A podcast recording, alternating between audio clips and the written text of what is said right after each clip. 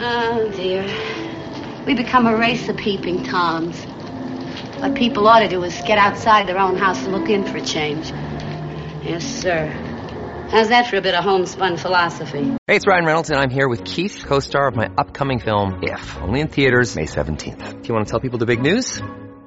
All right, I'll do it. Sign up now and you'll get unlimited for $15 a month in six months of Paramount Plus Essential Plan on us. Mintmobile.com slash switch. Upfront payment of $45 equivalent to $15 per month. Unlimited over 40 gigabytes per month. Face lower speeds. Videos at 480p. Active Mint customers by 531.24 get six months of Paramount Plus Essential Plan. Auto renews after six months. Offer ends May 31st, 2024. Separate Paramount Plus registration required. Terms and conditions apply if rated PG. Theater on the air.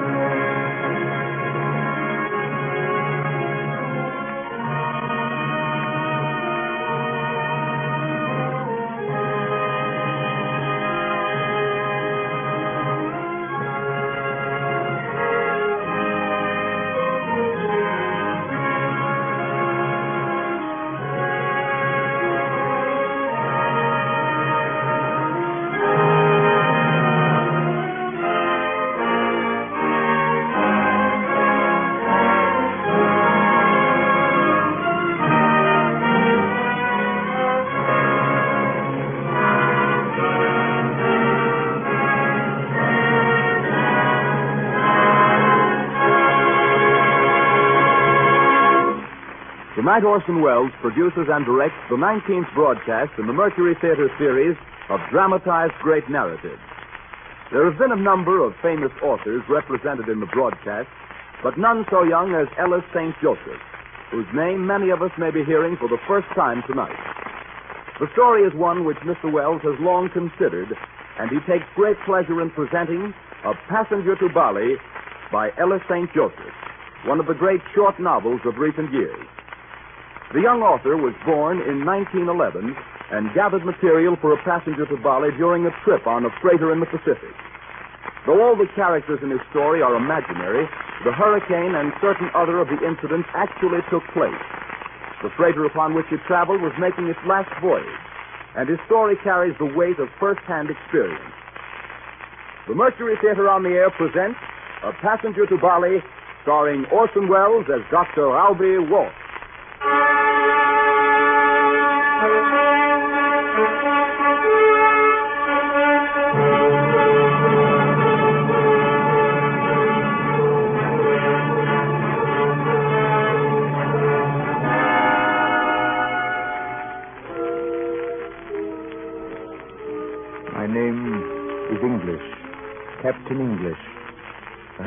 Telling of this story will serve to expel from my mind my last lingering glimpse of Walk as I left him. A vision that appears more real in retrospect than it did at the time. It has grown real in the 14 years that have passed. It was what some men call chance and others destiny that link our lives on the dock at Shanghai and alike disrupted them 200 miles out at sea. I merely accepted him as a passenger on the steamship roundabout, a tramp steamer flying the British flag, carrying a crew of three white officers and 20 Kanaka boys, which I owned and put to trade in the southern Pacific.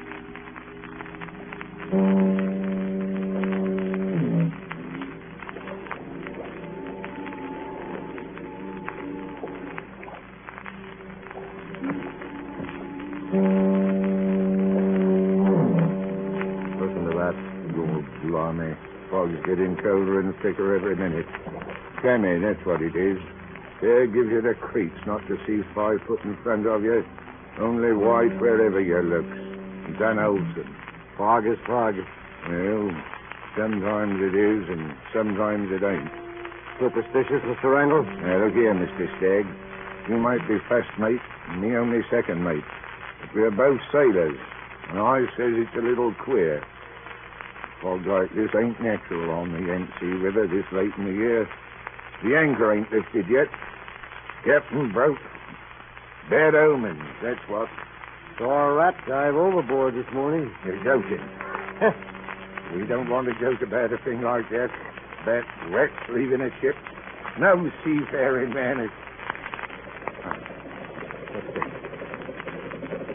Shanghai. Port police. Mm, what are they snooping around here for? Like blooming ghosts. Contraband, maybe. Yeah, and maybe worse, eh? What I wants to know is what brings them here. Here, Mr. Stagg, to the roundabout. I got a feeling about this here ship. Gentlemen. Oh, is that you, Mr. Angle? Yes, Captain English? They finished putting the coal on board. Will you pay them off as quickly as possible? Yes, I'll do that, Captain. Time's money, that's what I said. Dirty thought, sir. Notice how she's closing in, blowing right up the river in our faces. Worse luck. Mr. Stagg, have you noticed anything, anything unusual tonight? Like what? Oh, for one thing, Shanghai Port Police. Yes, I did, sir. Not more than a minute back, the launch went by. Anything wrong, Captain? Oh, I'm certain of it.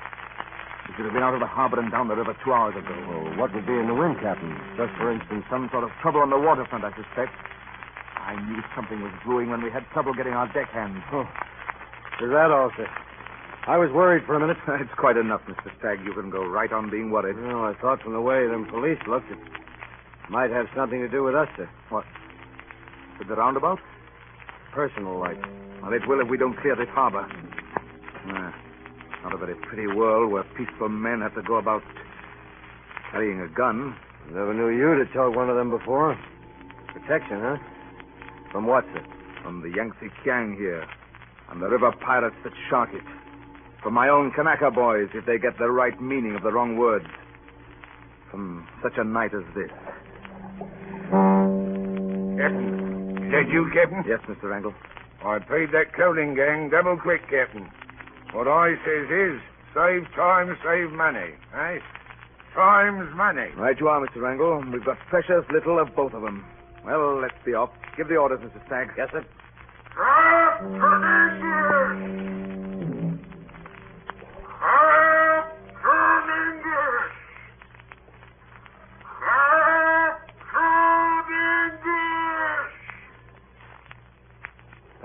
First time I heard that man's voice. Calling my name. It's been ringing in my ears ever since. That was the first time I saw his enormous figure in its bell shaped greatcoat. A figure that haunts me still. Haunts me. Mind you, I, I accept no more responsibility for his end. If if it was an end, than I do for his emergence from the fog that night. Yes? Who is it? have I the honor of addressing Captain English of the roundabout? I am Captain English. Allow me to introduce myself, Captain English. I am the Reverend Dr. Rob Walks, a Dutch missionary. A missionary, Captain, bound for Bali, there to distribute Bibles and spread the word of the Lord. Well, what can I do for you? Your hand, sir. The Lord has brought us together tonight, Captain. What the Lord has put together, let no man put asunder. Isn't that your marriage sermon, Dr. Walks? Well, Captain, uh, our first meeting is a marriage. Or a parting? Ah, Captain. So, you're looking at this thing men call my face. Have you seen it before? No. Good, so much the better. Then we can start from scratch. Captain! Captain! Ready to rise? I'll be with you in a moment, Mr. Stagg. Excuse me, you see, we're ready to sail, you see. I'm not giving to wasting words in mundane affairs, Captain English. Not I. I save my breath. You see how brief, how very brief I can be. Captain English, I am told that your boat puts in at Buleleng, the port of Bali. Is that correct? Quite. In that case, here you will find a Dutch passport, several papers for identification, mostly a clerical, and about 400 in American dollars. Be good enough to examine them. If the papers, the money, and myself meet with your approval, I shall sail with you tonight. Oh. Well, your passport seems in order. The photograph is. is you? yes. My shadow and the sun. Yet a man must hold his shadow or lose the earth it falls on. Eh, Captain? The visa seems proper. These letters? Uh, testimonials of faith, sir. And the money? Testimonials of faith of another kind. Well, I'm afraid it's unfeasible, Dr. Walks. The roundabout is a trading scene. Name your price. Well, I, I admit you tempt me. Funds are a bit low right now. Now's and- the time, then. Decide, sir. You own the ship as well as commander. Yes, yes, I, I know. Then hoist your British flag, Captain, and be off with your Dutch passengers. Wait a minute. You say you're a Dutchman, yet you don't have much of an accent. Captain English, the Lord speaks in many tongues. It's odd that you should have waited until the last moment, Dr. Walk. His work knows no other time than the present. It's very irregular, you understand. Uh, accepting at the last moment without proper investigation a stranger a who. stranger, a minister of the Lord. Well, Captain, There's a police launch again. The third time tonight. Well, Captain, Very well, I'll take you. the uh, meeting, sir, is a marriage.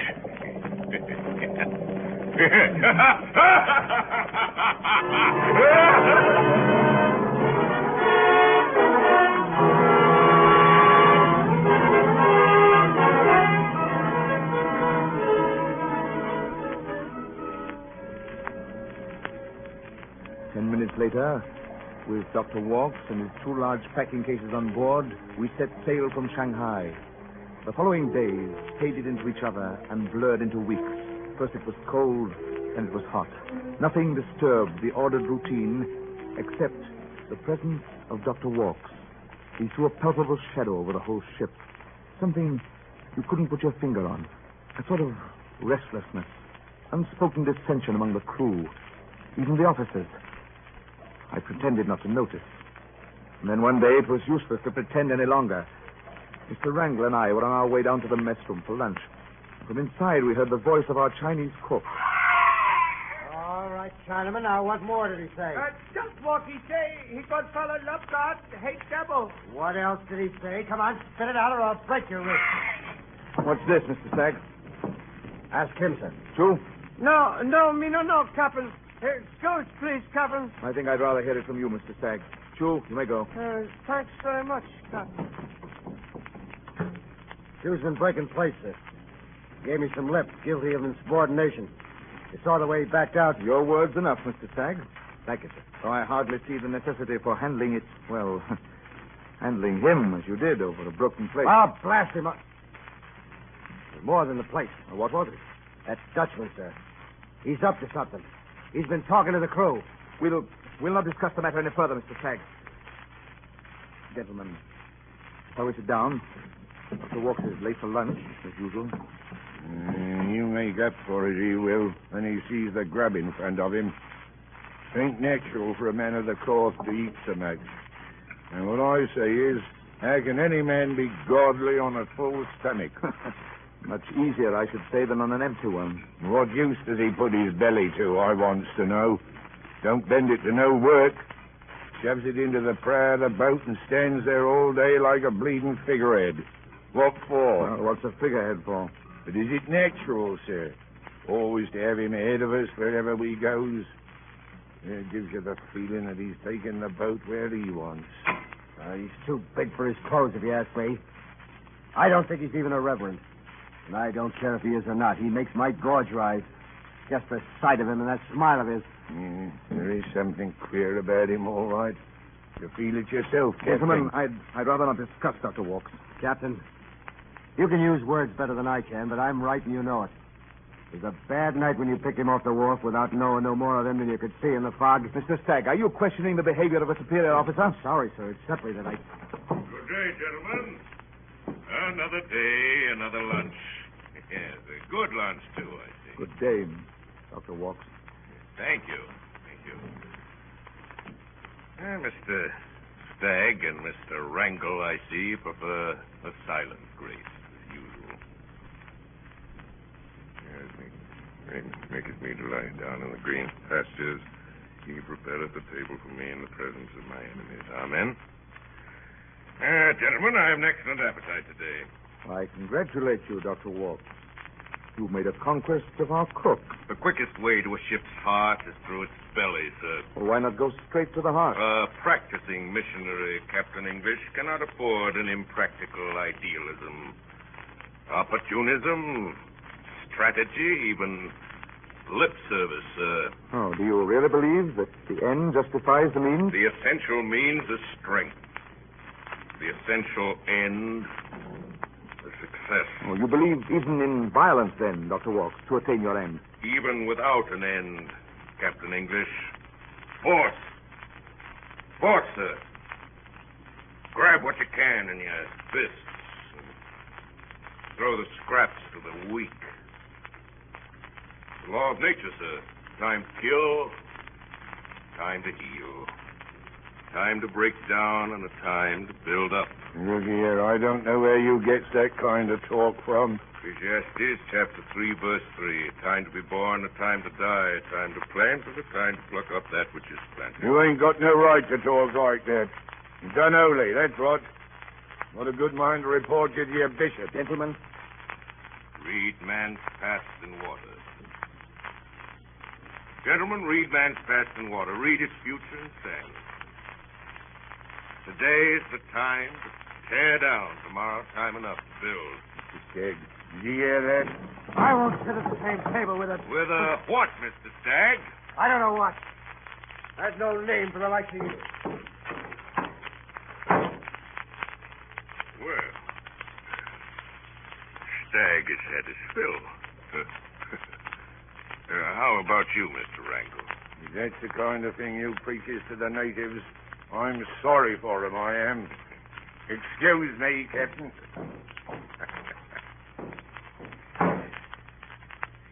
Well, we're alone now, Captain. Are you with me, sir? no, Mr. Walks.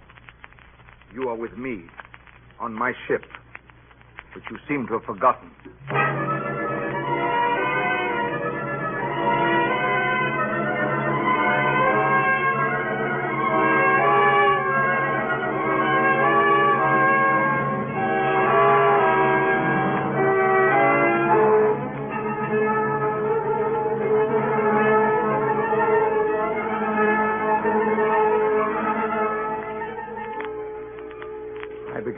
The days to Bali.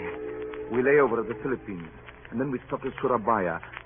Meanwhile, our passenger consorted with the crew, a companionship I didn't discourage, for it relieved us of his presence.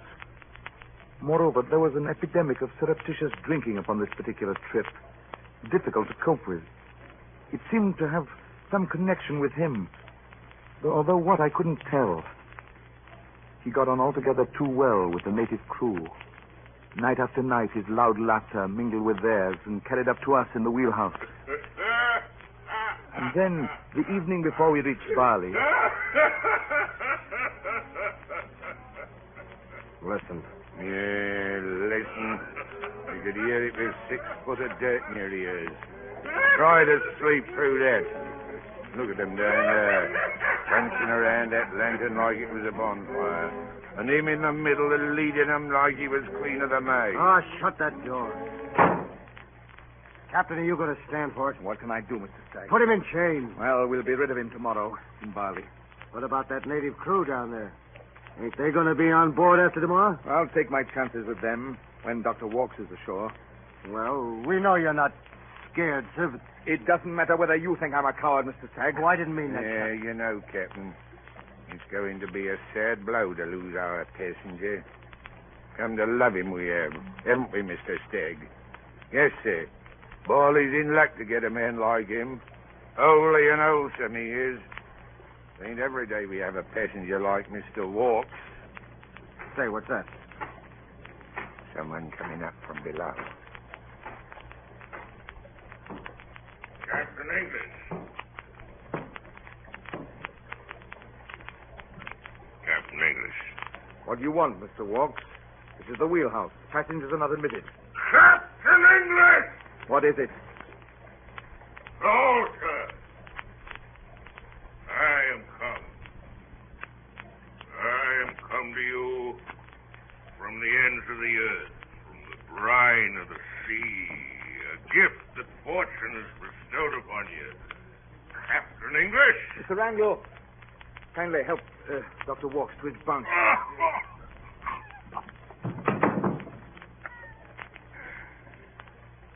My bunk. bunk. What for, Captain English? Shall I close my eyes and count sheep? Man has to, has no time to sleep. He'd count them all. Dr. Walks, you have a fever. Your heavy clothes in this heat are... What? Sleep.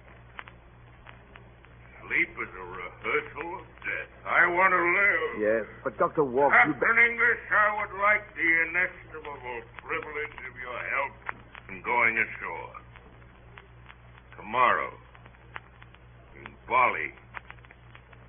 The Balinese, very ungodly, very ignorant people. Ignorant, Captain English. You worship the, Garuda bird, an evil spirit. Dr. Walks, I shall free them. Free them from the Garuda bird. I...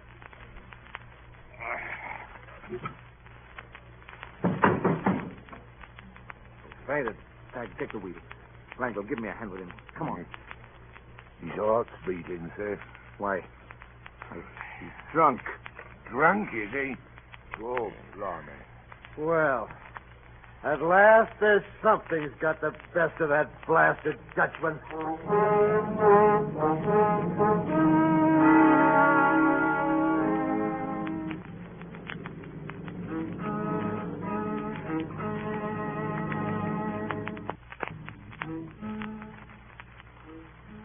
The next morning, we lay off the shallow water of Buleleng.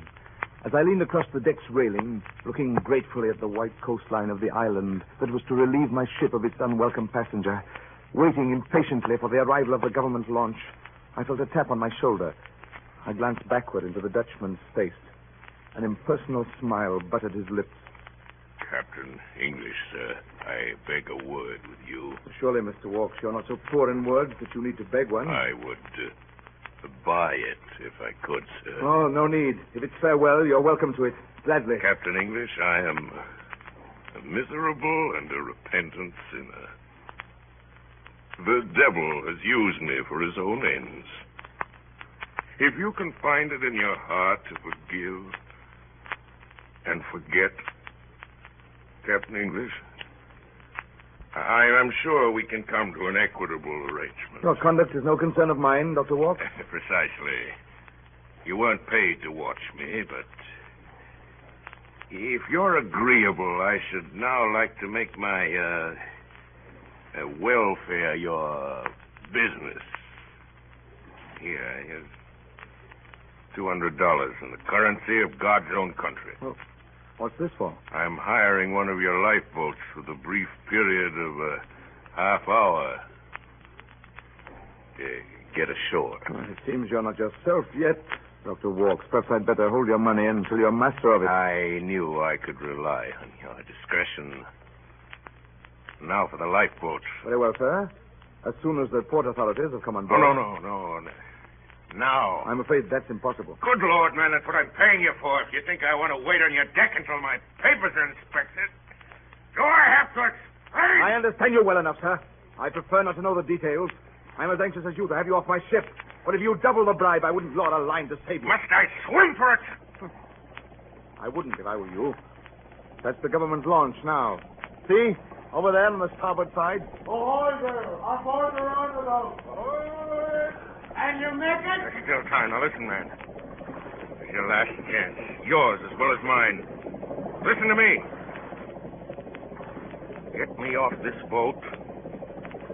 Or take the consequences. I swear it. You ransack the four corners of the globe. Looking for this minute. Don't let it slip through your fingers. There's eternity in it.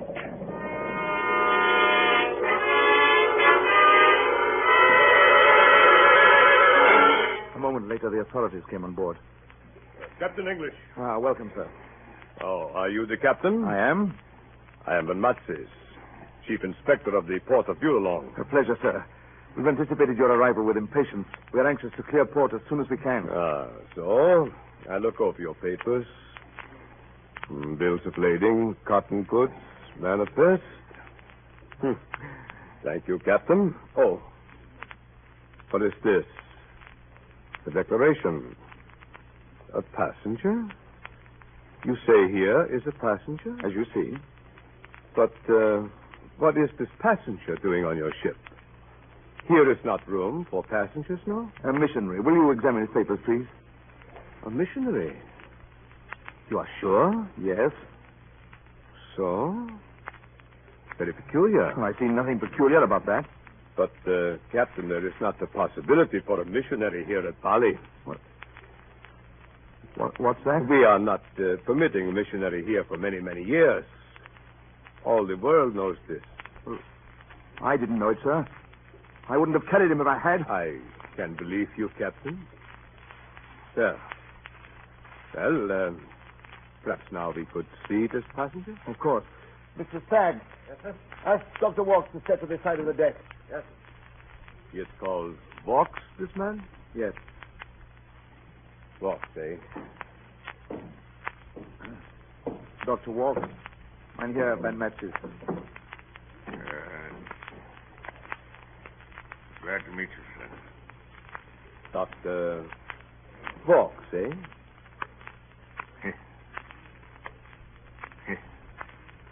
Yes. Dr. Walks. This morning I wake, the birds sing, the sun is shining. Why is no volcanic eruption warning me that you are coming, Dr. Vox? My good sir, I am the eruption. one moment, one moment. I don't understand. You, you see, you mean you know this man? Certainly I am knowing this man, your missionary. I am knowing him very well. yes. Oh, he is such a clever man. How is it possible you are coming as a clergyman here to Bali? For so long. But what is My it? dear sir, this was the only suit that would fit me. I had no time for shopping. Uh, you're not making clothes big enough to fit you, eh? No. No, nor countries either. Here's my passport, sir. A passport. this is a forgery. a clever forgery. What a pity. You have such a great talent, Mr. Wong. Yes, that's true. Yeah. Such a good copy, this passport. It should be framed. Uh, thank you, sir. If it's that good, I should like it returned for future use. Uh, thank you. Such a talent. You could have been a Van Eyck, a Van Ostade, a Rembrandt van Rijn. If only you had been so lucky to be born a Dutchman. What's that? What? He, he's not Dutch? No, this gentleman is not a Dutchman. He is not a missionary. He is not even his own name. What, what is he? Here is an international figure, Captain. Everywhere he goes, he is making trouble. He is making trouble first in the west and now in the east.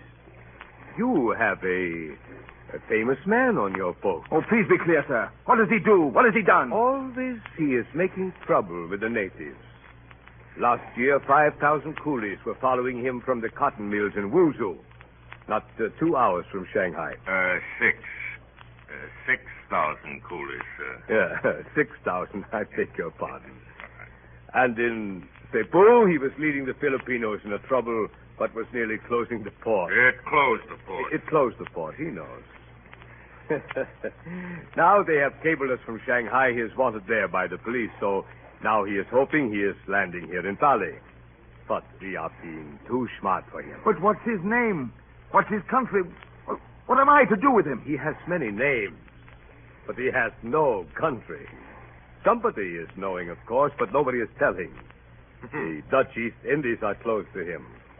I do not know where is not close to such a man. I doubt you will lose him. Ever. To whom does he belong, Herr Van Metzis? I refuse to be burdened with him. You have no choice. Uh, Captain, I am sorry for you. Here he is on this ship. He belongs to you. Would you turn me into a flying Dutchman, sir? A flying Dutchman, that's right. Mr. Fox, that's what you are. you will sail from now until eternity. Yes. flying Dutchman. a flying Dutchman.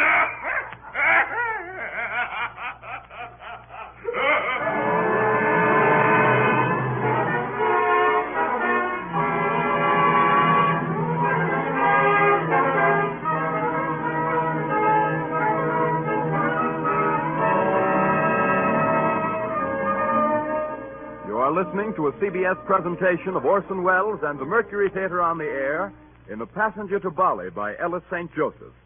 The play will continue in just a moment. This is the Columbia Broadcasting System.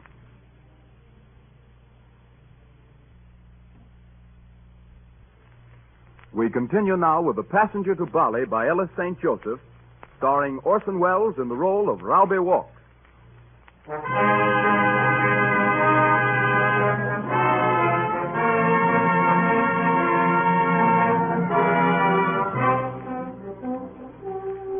Bali, the first seven days were a week of doomsdays. The news of our flying Dutchman flew like a screaming gull before our mast. In Makassar, Benjamin, Rembang, Batavia, Koba, Pekan, Singapore, Bangkok, the answers were all the same. Ah, Capitan, you cannot land him here. We don't want him. We won't have him. We want none of him. We know him. He's a pest, a plague, this man. We don't want him here. This port is closed to Mr. Wolf. Moreover, so long as he is on your ship, the port is closed to your ship.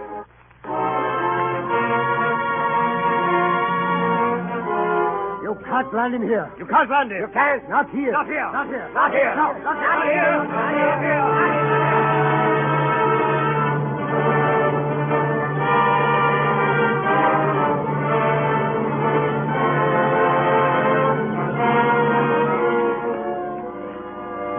Never attempted to escape, although heaven knows we gave him every opportunity.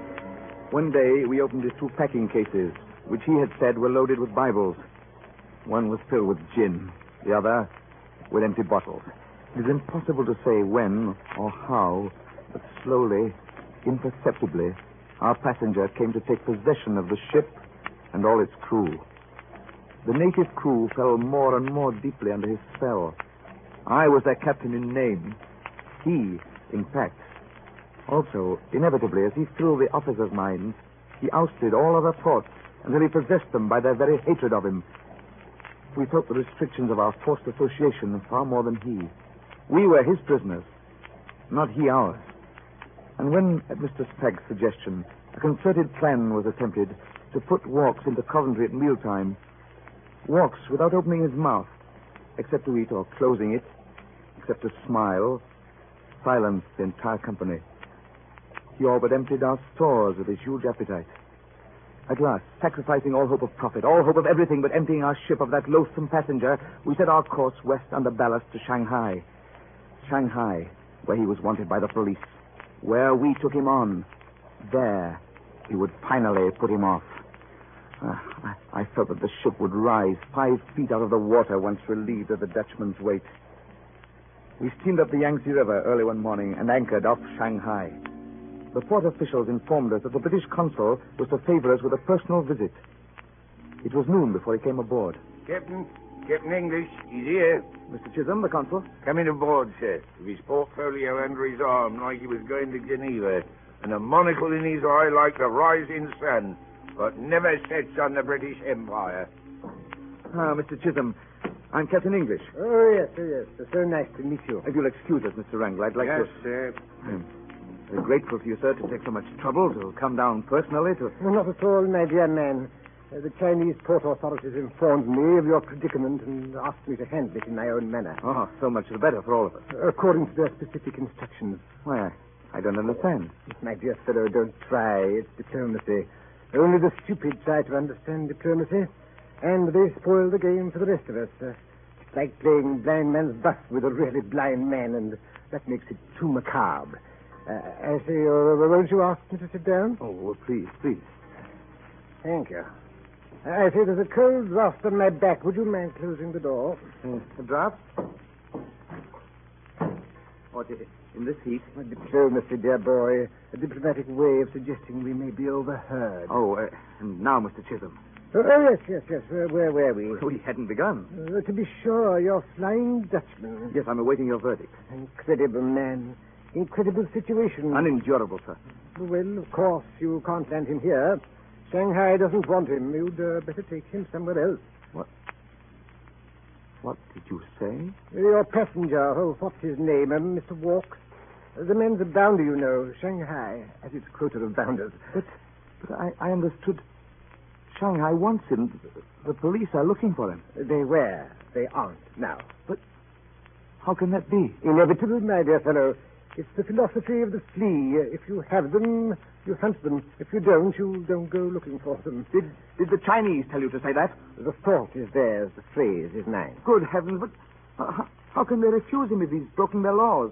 Mr. Walks will certainly be arrested if he sets foot on land, but he will not be given the opportunity. This saves the Chinese government a complicated legal procedure which might prove embarrassing. And what of my embarrassment? And likewise dispenses with the trouble and expense of providing for him. And what of my trouble? What of my expense?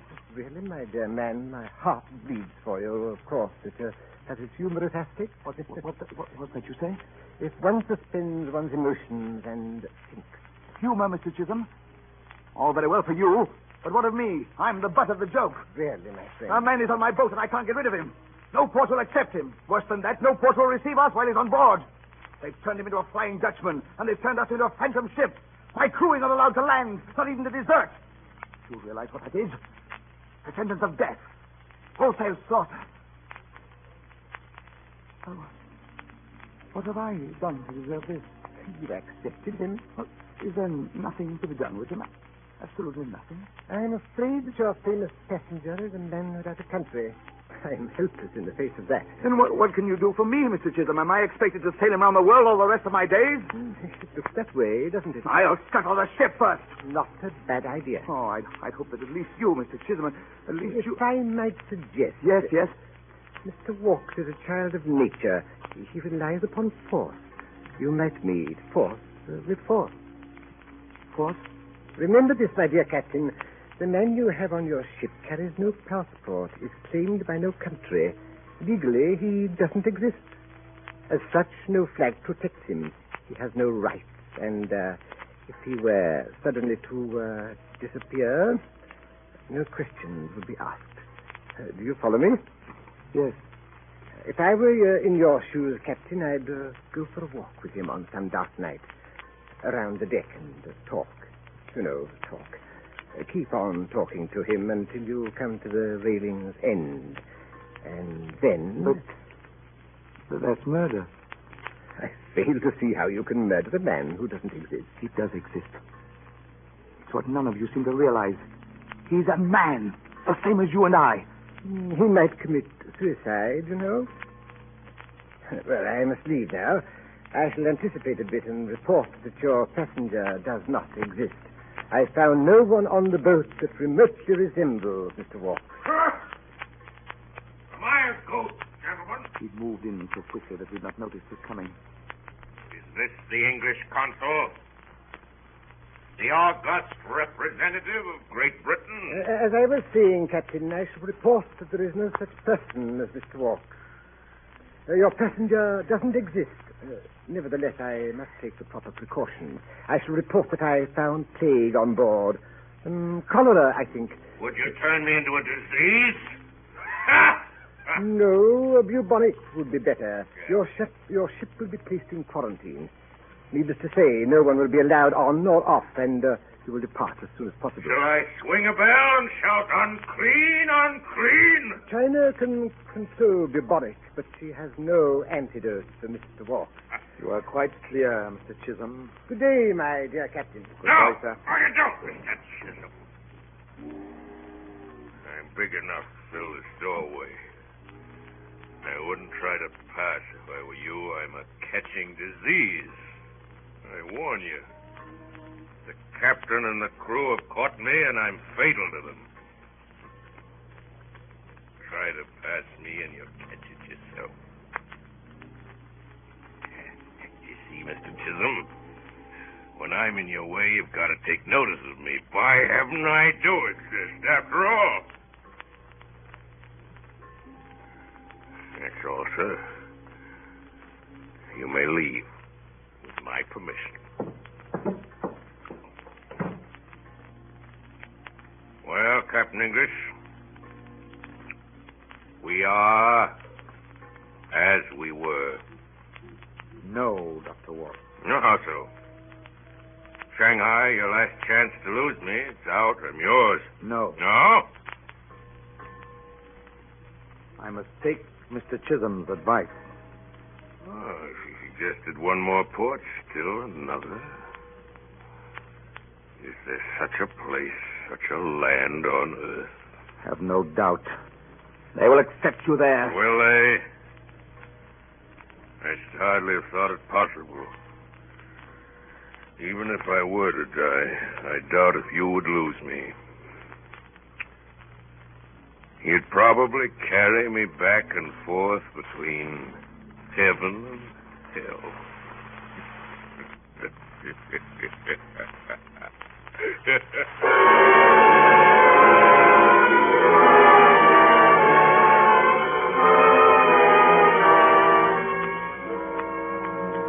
Mr. Walks was still on board when the roundabout weighed anchor and passed for the river out to sea.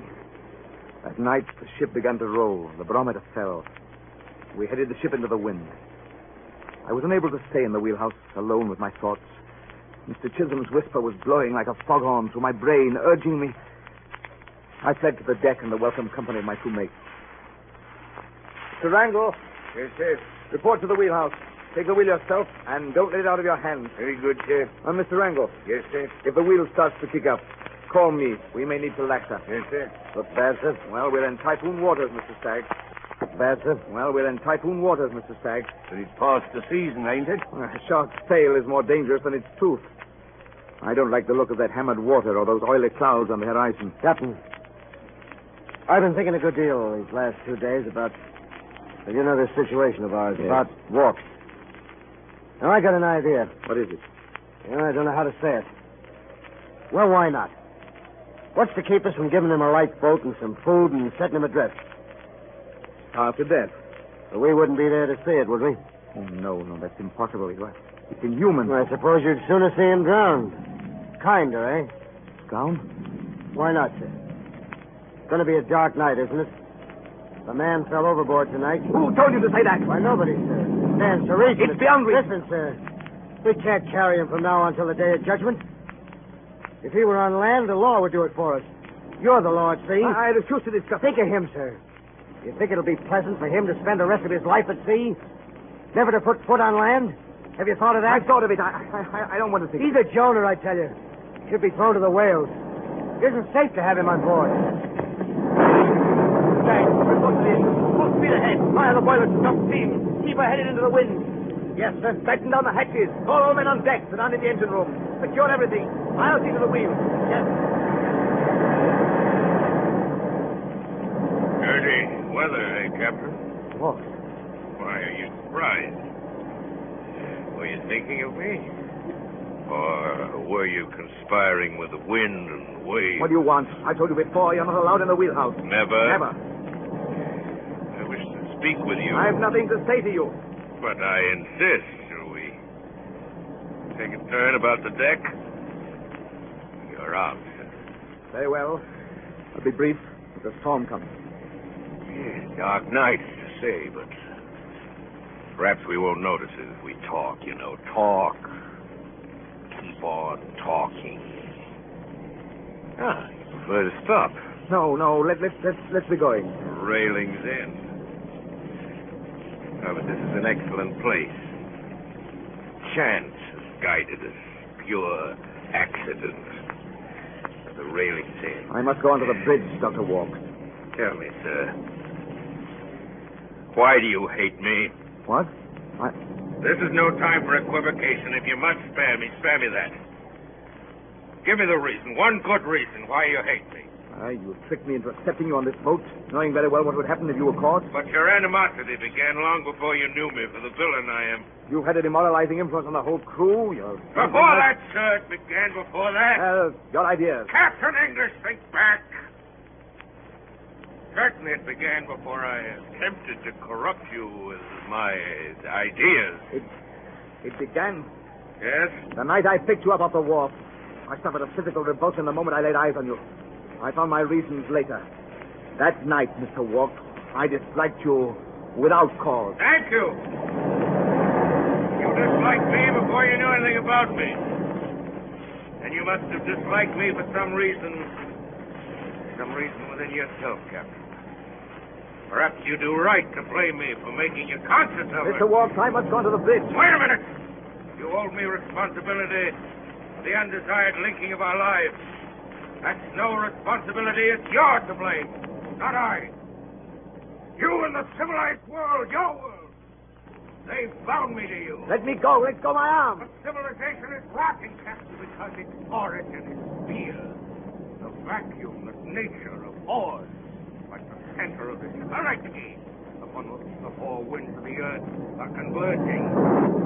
Step! Step! I must get to the bridge. Let me go. Walk. Listen to me! Your society is tottering. For two thousand years, the strong have been sacrificed to the weak. And with what result? To imprison the strong, the weak have imprisoned themselves. The wheel, Captain English, the wheel! That's why you abominate me, Captain, because I destroyed your illusion of freedom and betrayed you to yourself. I am the opposition. The wheel, Captain English, help! Oh, yes. Now, Captain English, I know what the British Council Mr. Stagg told you to do. Well, here we are at the railing's end. Why don't you do it? Mr. Walk. If our positions were reversed, Captain, do you think I'd hesitate for a minute? I'd move quietly. I'd take a sudden step forward. I'd By heaven, I will. You...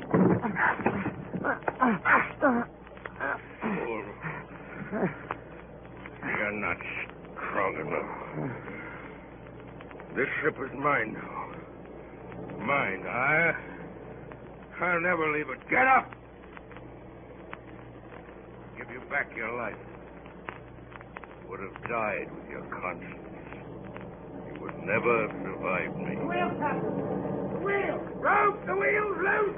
The wheels! You get size! The wheel! We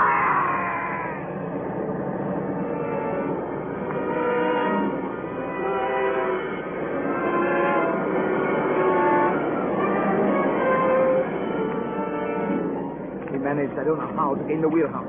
A flash of lightning showed the ocean pouring in through the broken portholes. Another flash, and we saw the whirring wheel, a huge wooden wheel in blurred outline, spinning, spinning. The lay in the corner, crumpled in unnatural angles as if the wheel had thrown him. He was dead. His body more bore mute witness to the wheel's horrible force.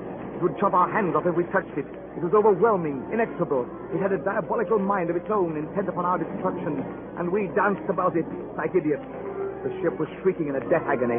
Her life was a matter of moments. With an uncontrollable rudder, she would drive herself down into the deep.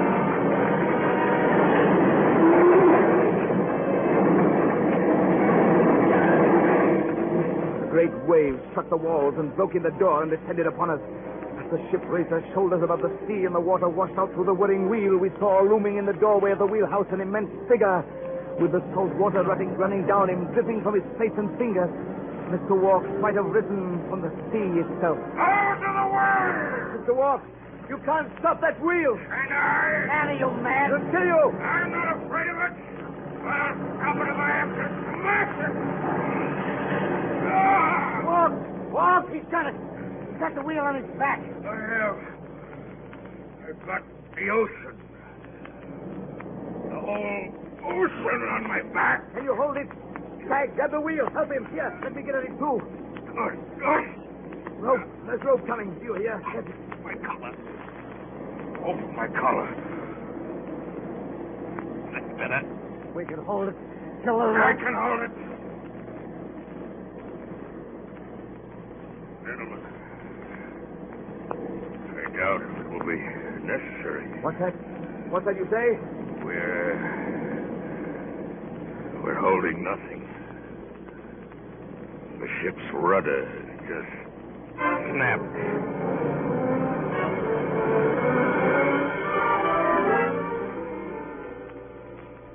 Forasmuch as it has pleased Almighty God of His great mercy to take unto Himself the soul of our dear brother Angus Randall here departed, we therefore commit his body to the deep to be turned into corruption, looking for the resurrection of the body when the sea shall give up her dead and the life of the world to come to our Lord Jesus Christ, who at his coming shall change our vile body that it may be like his glorious body, according to the mighty working whereby he is able to subdue all things to himself. Amen. Next morning, we took toll of the havoc through heaving silvery water and swirling fog. The roundabout drifted aimlessly. Lifting 30 degrees to starboard, the ship was a corpse, floating face upward, wrecked and mangled beyond all recognition. All but one lifeboat was stove in or gone. Four Kanaka boys had been washed overboard. Others had broken limbs. None of us was without a bruise of one kind or another. I took our bearings. We were 200 miles off the coast of China. We had no wireless. And the roundabout, past control or repair, might sink before she was sighted by another vessel. After a brief consultation with Mr. Stagg, I decided to abandon ship. And your mind is made up, Captain? Yes, Mr. Stagg. Are all men on deck? Yes, sir. And then, then who has been ringing the ship's bell? Uh, Ghost! No, sir. Ghost bell. On a ghost ship. Flat out, Walk. Rope is broken, Captain. Bell's ringing by herself. It's the swaying that does it. This is the Flying Dutchman. Demon vessel. We drift rudderless in the fog in all directions. And to no port. Let the spectre bell boom its warning to all ships. Beware! He's done, sir. Been at it ever since last night. Let Mr. Walks talk. Let the bell toll. There's no time for either of them. Men, we're abandoning ship. Get what belongings you have, nothing heavy. We're taking to the one lifeboat left. Children, first! Two, go to my cabin. You'll find the log there, my sextant. Bring them here. Captain, lifeboat leaks pretty badly. You'll do with bailing. You have to do. Be sure there's something to bail out on board. Yes, sir. I'll get it myself. Horse! Captain, ride on the deck and give your orders on horseback. What's that? What are you talking about? A roundabout is no more. This is manifold, the vast boat that is the whole world. The mountains are a mass. The nails of her hull are a pivot for the moon. Her cables are the circumference of St. Peter's dome and extend around the globe. The ship is sinking, Mr. Walks. I've more to do than listen to fairy tales. Fairy tales is more truth than the use force. Two, go get provisions and water ready. I uh, Captain. tell you, this is manifold, Captain Manifold. Look about you. Her lower masts are so high that a boy becomes a gray-headed man before he reaches the buttock shroud. It takes a hundred years to tack. And when one of her sailors dies, she buries civilization. I've no time for you, Mr. Walks. Captain, Yes, two. log two sextants here. I don't need both of these. Put the log on one of them in the boat. Yes. I'll take the other. Got a long way to row, Captain. Me and Joe oh, who'll pick up a doomsday passenger. Row on, sir, row on. Captain, Captain, Captain, thou art mine. Captain, Captain, I am thine, thou mine, I thine. So long as the sea be brine. Come on, men. Oh, Hurry up. oh, Get your sir. things in the boat. See that they don't overload, Mr. Stagg. Yes, sir. See, they leave room for me. I'm a man that likes to stretch his legs. Are you so sure of yourself? Sure as I am of you, Captain, I can say anything, do anything. And it wouldn't make any difference. I suppose you can. I rely upon your charity, pity, mercy, your holy virtues that are oil for the faulty machineries of justice. Then it would be just to leave you behind. You won't. You'll take me with me. You don't dare leave me behind. How well you know me, Mr. Walks. I suppose you even rely upon my gratitude. Gratitude for what? You saved the ship last night. Gratitude I saved you last night as a soldier infested by lice might crouch beneath cannon fire and thus rescue himself and them from a common death. I gave you no thought. I see. Captain, better make it fast, sir. How's she below, Stag? Water up her boiler, sir. All right, Stag, we're ready. Give the order to abandon ship. Right. Abandon ship! All right, take it easy there. Don't cloud. Careful, men. Watch it. One at a time. Captain, this time I obey your order gladly. It wasn't meant for you. Mr. Walks, you are not going. What's that? You always wanted my ship. I'm giving her to you. She's yours. I'm not going! Now you're the captain. I needn't remind you of a captain's duty to stay with his ship when... Leave me on the roundabout? He may float for a week or an hour. You'll be safe for a while, and there'll be food enough even for you.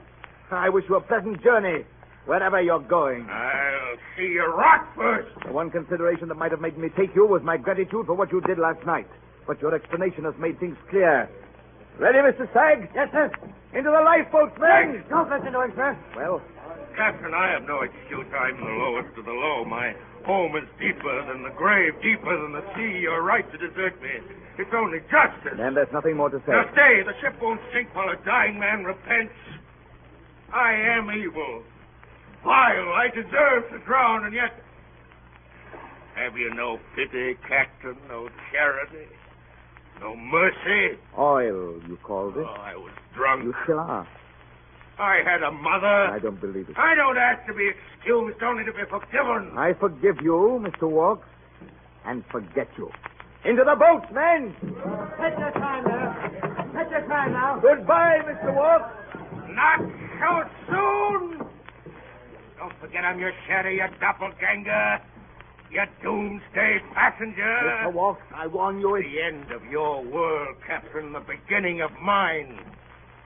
You stay on the roundabout. I'll take the lifeboat. Look out, Captain. Mr. Walks, stand back. Your voice isn't loud enough for me to hear. Stay where you are. Now, if I shout through the muzzle of this gun, you may hear the whisper. I hear you very well now. It's a pity had to end this way. I would move heaven and earth. Heaven and earth will stay where they are, sir. And so will I. Ready to lower the boat, sir. I'm coming, Mr. Stagg. My sextant, Mr. Walks. You'll need it. Not I. I'll shoot the sun and stars with more than a sextant before I die. Get along, son. Whistle for the wind. We'll be meeting soon again. Lower away. Lower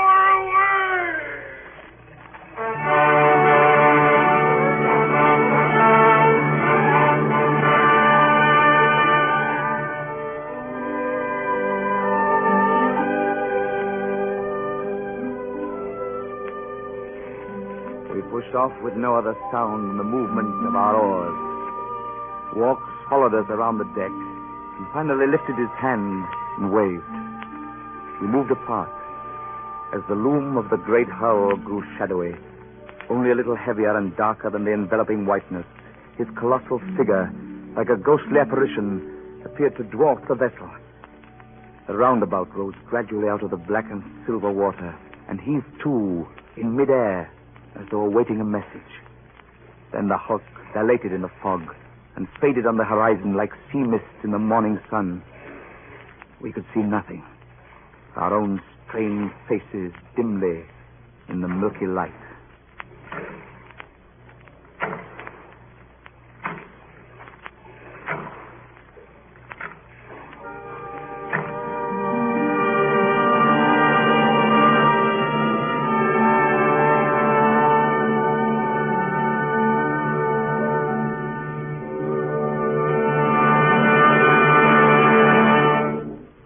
Tonight, the Columbia Broadcasting System and its affiliated stations have presented the Mercury Theater on the air in its 19th broadcast of dramatized great narratives. The story was A Passenger to Bali by Ellis St. Joseph. The adaptation for radio was made by the author himself, and Orson Welles directed the entire production. In the cast tonight were Captain English, played by George Coulouris, Mr. Stagg, Frank Readick, Mr. Wrangle, Eustace Wyatt, Ben Mattis, Ray Collins, Mr. Chisholm, Alfred Shirley, and Mr. Walks, Orson Welles. The orchestra was directed by Bernard Herrmann, and Davidson Taylor supervised the production for CBS. Your announcer is Dan Seymour.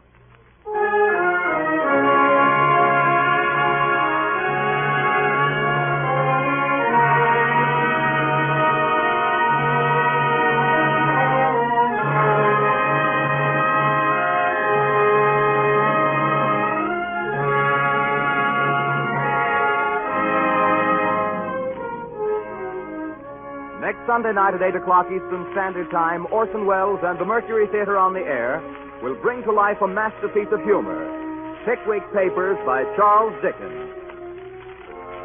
This is the Columbia Broadcasting System.